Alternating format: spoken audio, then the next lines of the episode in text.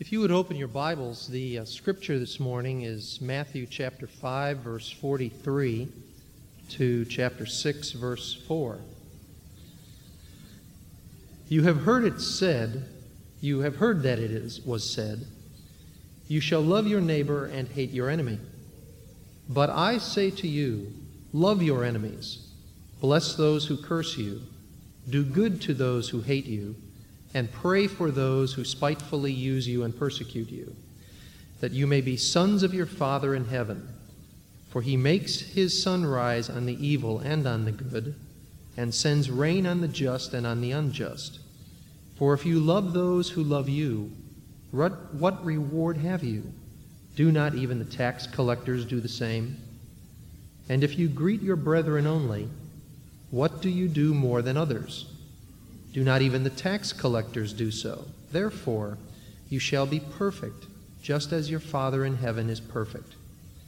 Take heed that you do not do your charitable deeds before men, to be seen by them. Otherwise, you have no reward from your Father in heaven. Therefore, when you do a charitable deed, do not sound a trumpet before you as the hypocrites do in the synagogues and in the streets, that they may have glory from men. Assuredly, I say to you, they have their reward. But when you do a charitable deed, do not let your left hand know what your right hand is doing, that your charitable deed may be in secret. And your Father who sees in secret will himself reward you openly.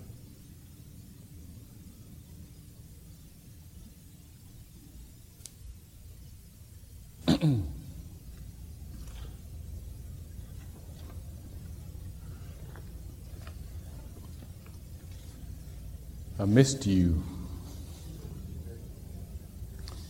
Let me just say a couple of things before I begin to preach this morning. Um, number one, I missed you. it's been, I, I spent 18 days in Vail, Colorado on a prayer retreat. Uh, some of you know. Uh, total solitude with the Lord. And it was a good experience, but I am not a total solitude kind of guy. And uh, I miss my family like crazy. I'm a family person. I like to be at home.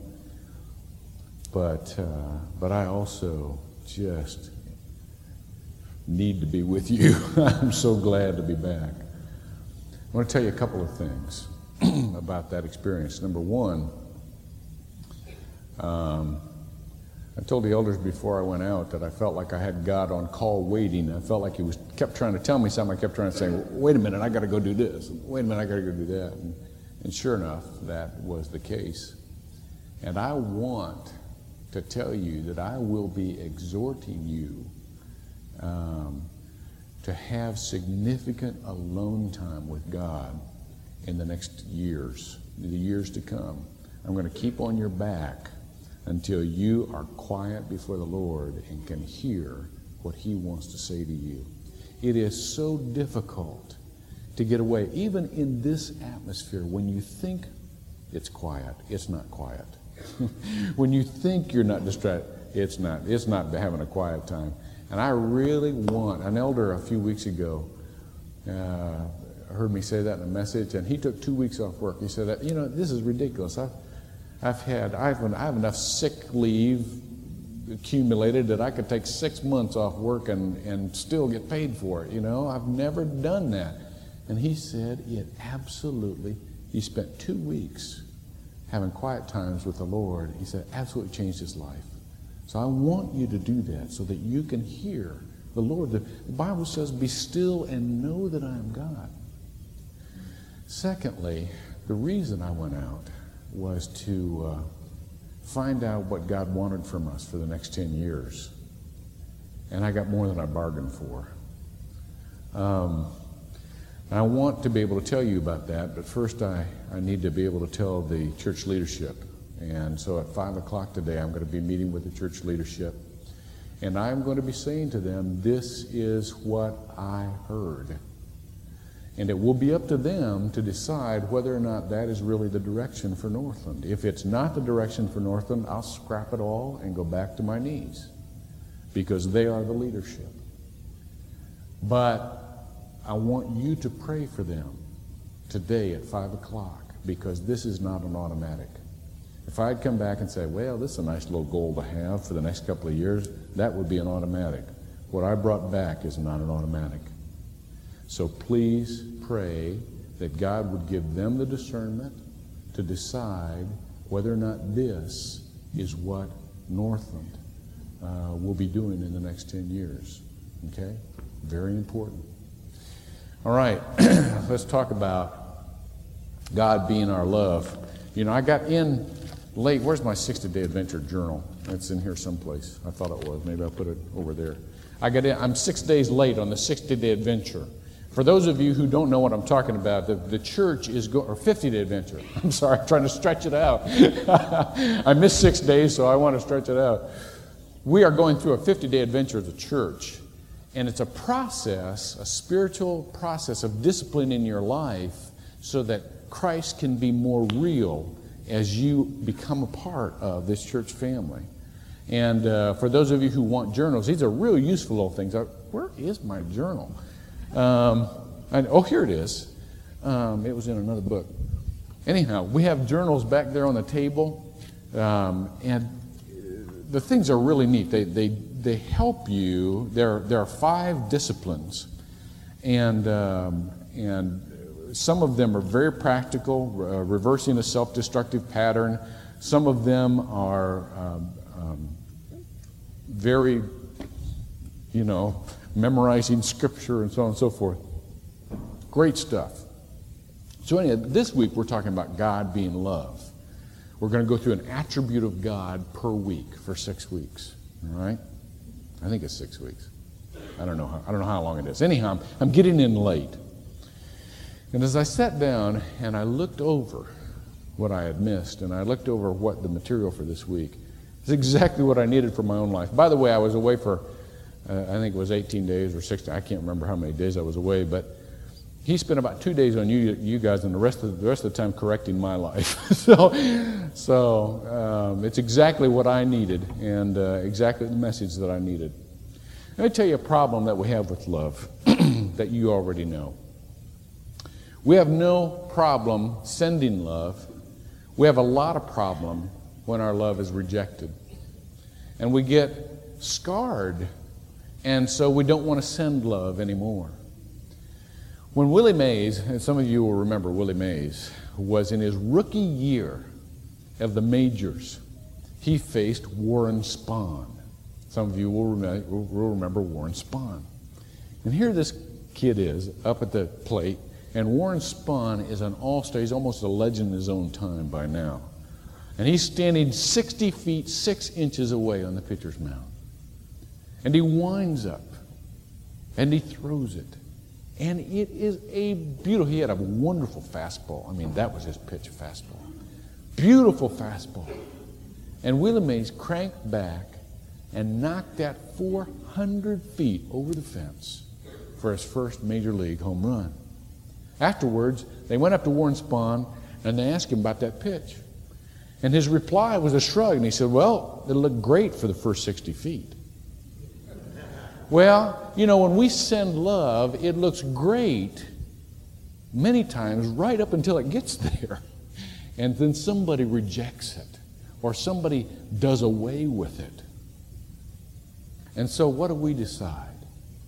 Like Pavlov's dogs, remember Psych 101, where they trained the dogs to salivate at the sound of a bell, uh, instituting a whole behavioral psychology called behaviorism and conditioned responses and so on. and So, anyhow, like Pavlov's, we turn off. We say, well, that's it, I'm not going to love anymore.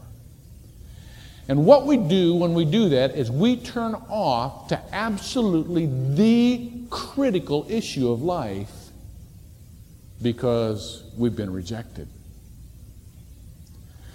Now, that's not a good thing to do. It's not a good thing to do to reject the most important because we have had an automatic response in our lives without questioning that automatic response. When I was uh, in Colorado, about the halfway through, I just started getting cabin fever. I mean, it was very, very quiet. So I just thought I was about three miles away from Vail. I was in West Vail. And I thought, I'll walk into town and see a movie. Well, I walked into the movie thing, and, the, and there was sex and violence, so I chose violence. I don't know, you know. And there was this movie, it was just bloody yuck, you know, um, but I was lonely, and I, so I went and had my popcorn, and I was watching it, you know, heads falling apart and all that kind of stuff. So anyhow, have to walk back to West Vail along the side of the road, very late at night, pitch black. And, and so I'm walking back, and every car that's come along, I said, Lord, don't let that car hit me. Lord, don't let that car hit me. Because I would see in my mind what would happen. I had just seen on the screen what would happen graphically if the car hit me. And I thought, I don't want to do that. So, anyway, don't let that car hit me.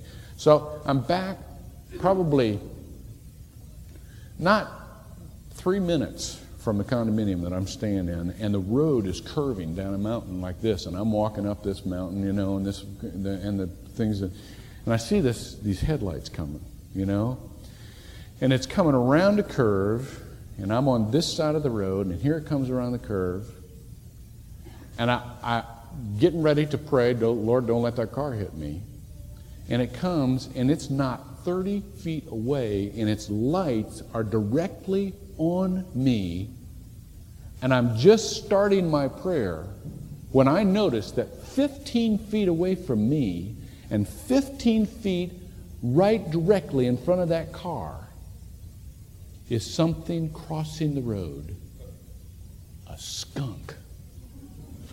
And my prayer changed automatically.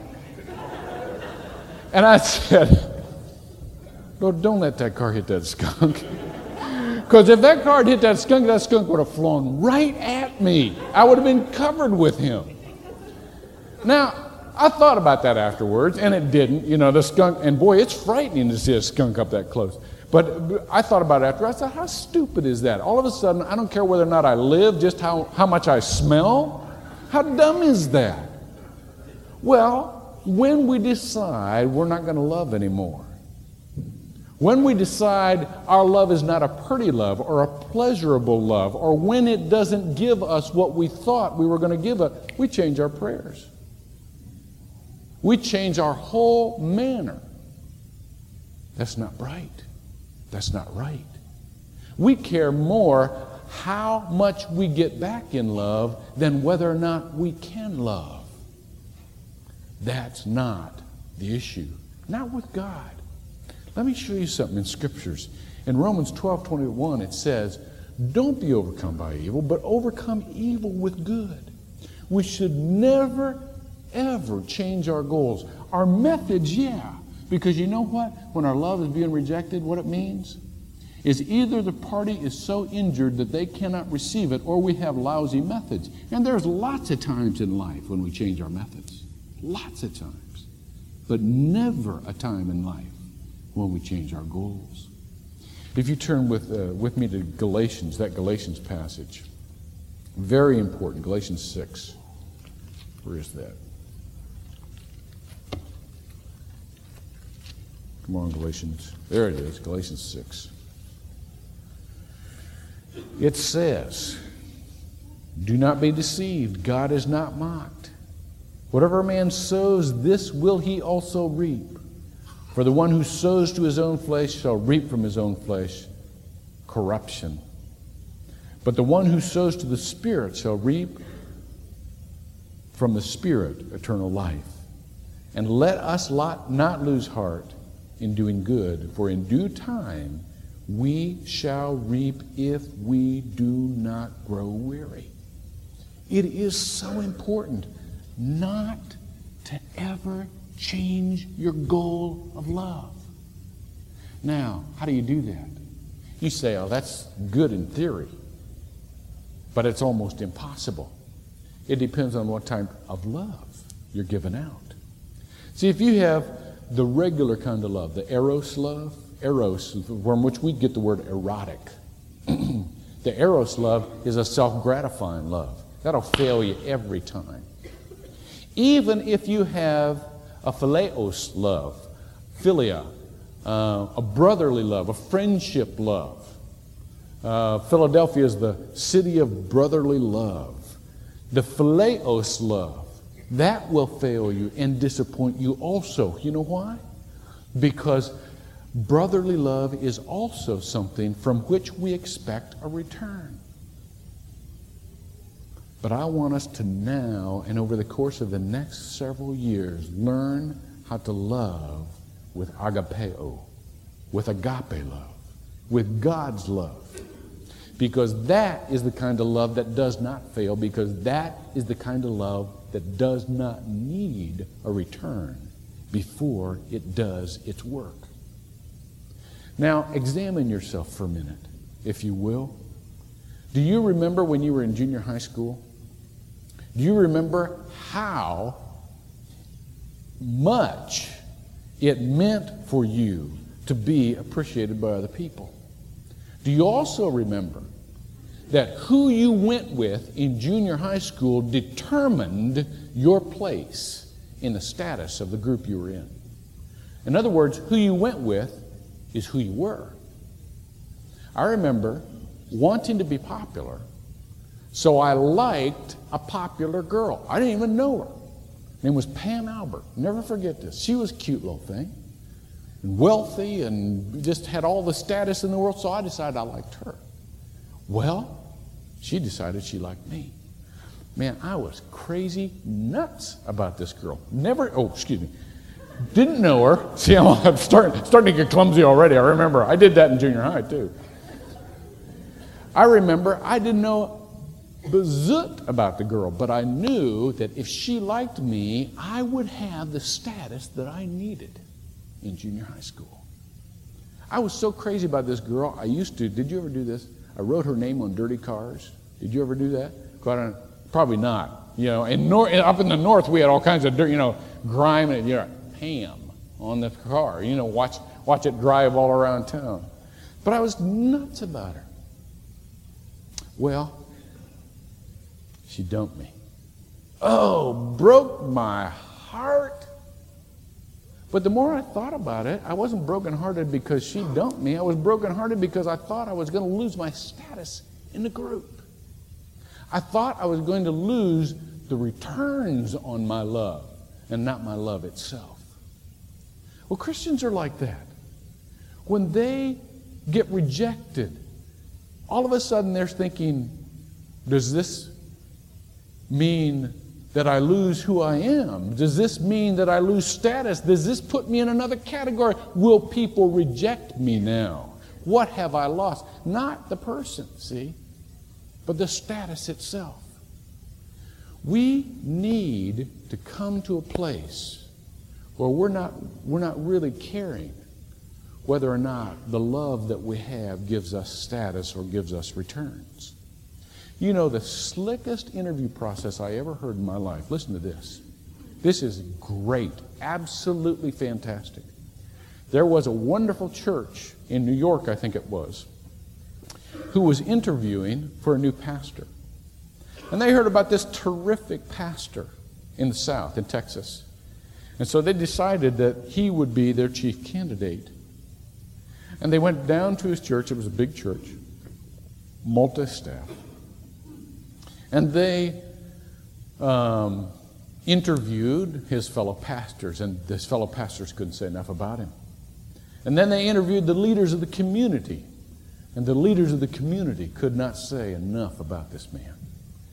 And then they interviewed um, the, the best citizens in the congregation, and they could not say enough about this man.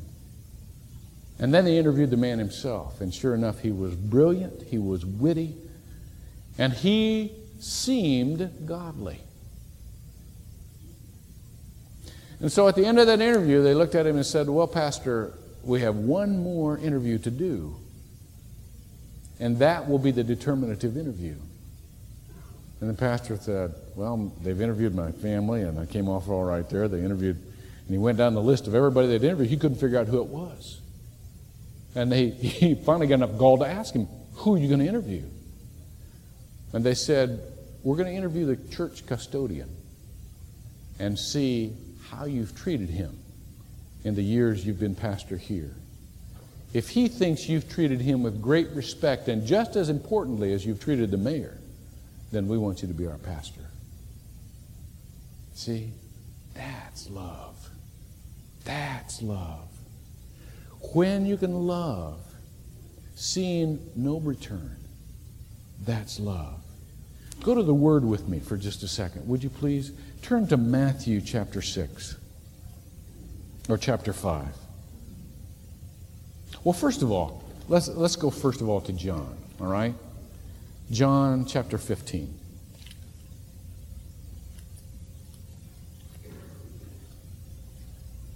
And this was the scripture reading for today in the, in the 50 day adventure for Saturday and Sunday. Starting with verse 11.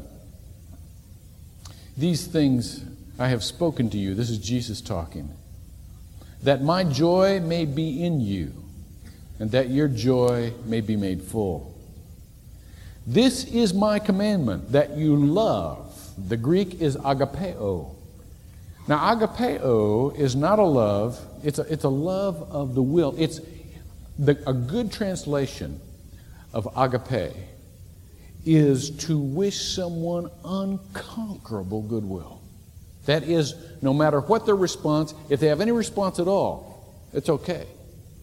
But no matter what the response, you wish them well. And you will do anything in your power to make it so. I'll, I'll turn to 1 John in just a second if you want to turn to that um, and, and show you what I mean that you love one another just as I have loved you.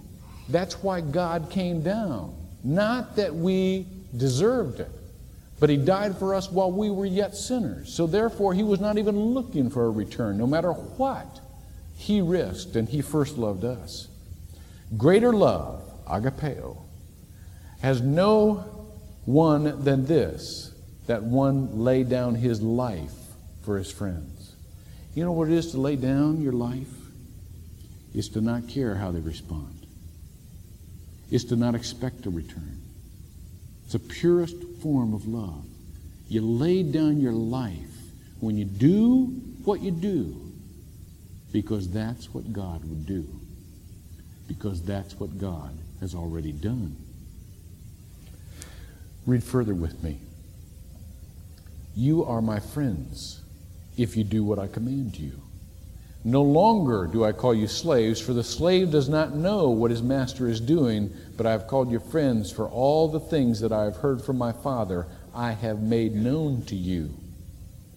You did not choose me, but I chose you, and appointed you that you should go and bear fruit, and that your fruit should remain. And whatever you ask in, the, in my name, he may give you. You know how your fruit remains in this world? You know how the good things that you have done remain in this world? You do them in such a way that the result does not depend on you, nor the long lastingness of it depends on you. Because if we do things in such a way that, they, that the follow up depends on us, they're going to fail. Only when you let God do them and you let God do the follow up are they going to last? Now turn with me to 1 John. Let me show you something in 1 John. And then I want to come back to Matthew.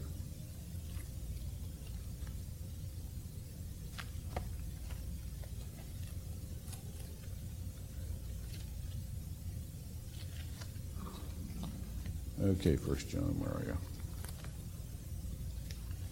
I got tabs on my tabs in this Bible, and I never know which. I got red tabs and clear tabs, and I never know which, which tab to grab. 1 John chapter 3. And this is why it has in this 50 day adventure to be able to do secret acts of love. Because agapeo does not just mean loving from your heart. See, you can, you can, you can love in a worldly sense from your heart and never do anything for somebody. How many of you had a very immature love when you were growing up? You had a crush on somebody, but you never let them know it. You never let them know why? Because you didn't want to get rejected.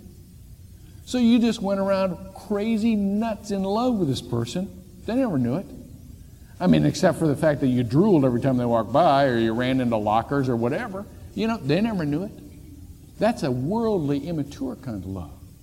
But a godly kind of love does not exist without action. It cannot exist without action. 1 John 3, verse 16.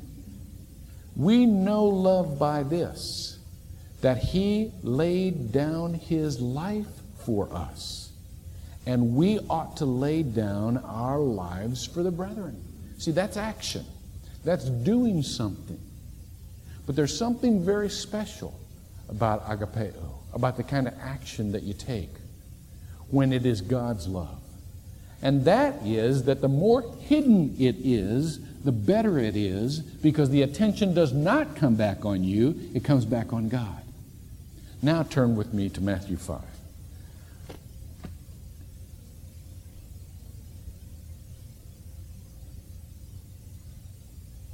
Getting used for a blessing of reflection. Now look at Matthew 5, verse 16. I don't know how many times you've read this verse, but every time I read this verse when I was growing up, I saw it as, as casting attention on me so that I, in turn, could give glory to God.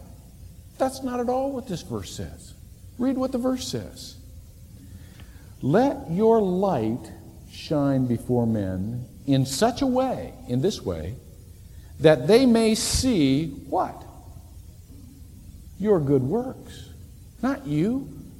It doesn't say anything about men seeing you at all in this. That they may see your good works and glorify your Father who is in heaven. Now, what does that look like? That looks like the less attention that you get when you act out your love, the more attention God will get when you act out your love. Secret acts of Christian love are critical for believers who know that God arranges their lives, but just to be, need to be reminded of it.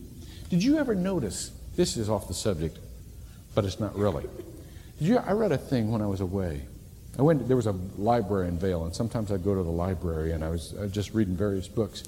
And there was this book by this guy I'd never heard of before. he was a philosopher, and he was a theist, and he talked about prayer. And, and the title of the chapter is Why I Do Not Think That Prayer is a Waste of Time. I thought, well, that's certainly wonderful of him. And I started reading, but he had something in there I'd never thought about in my life. He said, You know, God always answers prayers in ways that can be explained other than God answering prayers.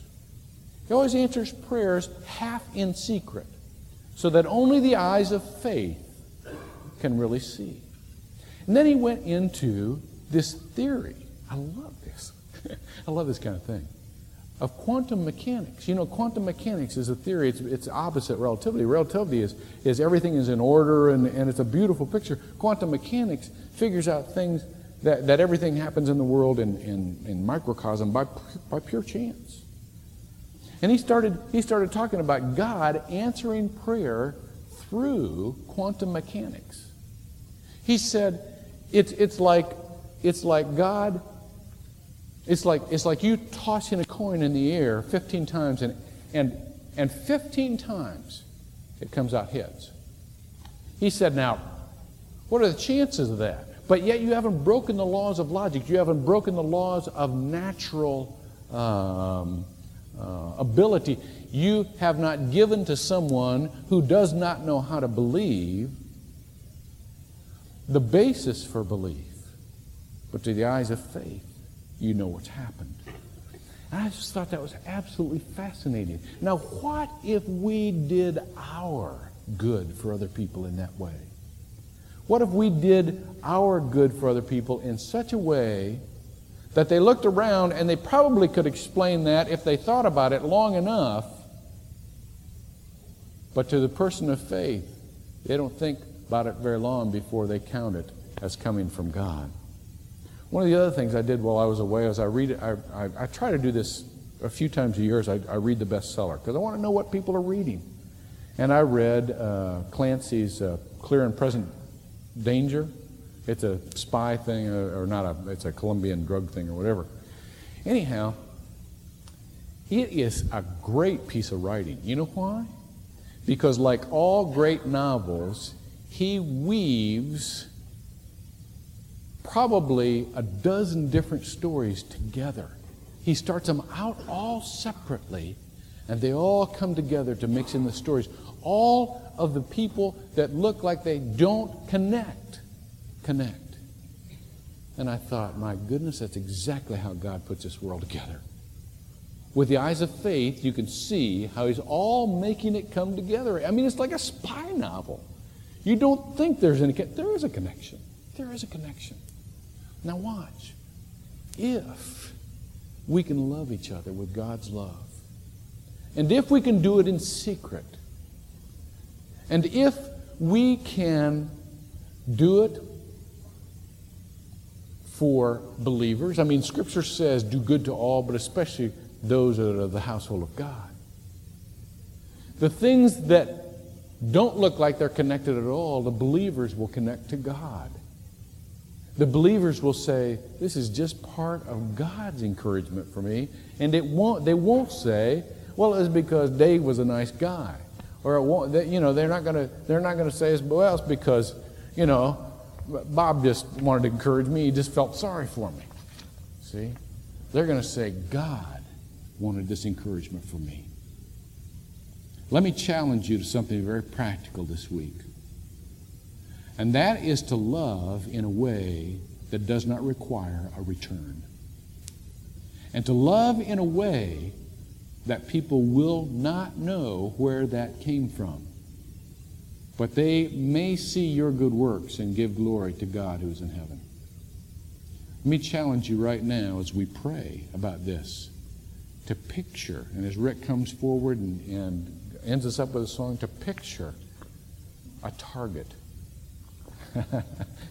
a person, or a deed to do so that people will know that God does care about their lives.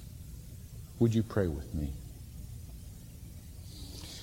God, it is not natural for us to love and not want some credit, to love and not want a reciprocal love and appreciation.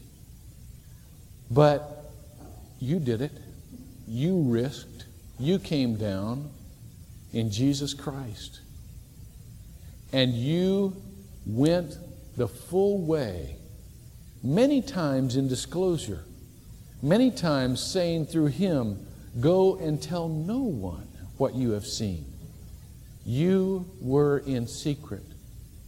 Let us also be in secret this week as we love someone in a very practical way. And let us not be discovered, but let them give glory to you and feel your encouragement. And let us, by doing that, be after the character of Christ, who humbled himself and came as a servant, not as a star. We pray this in his nature, in his name. Amen.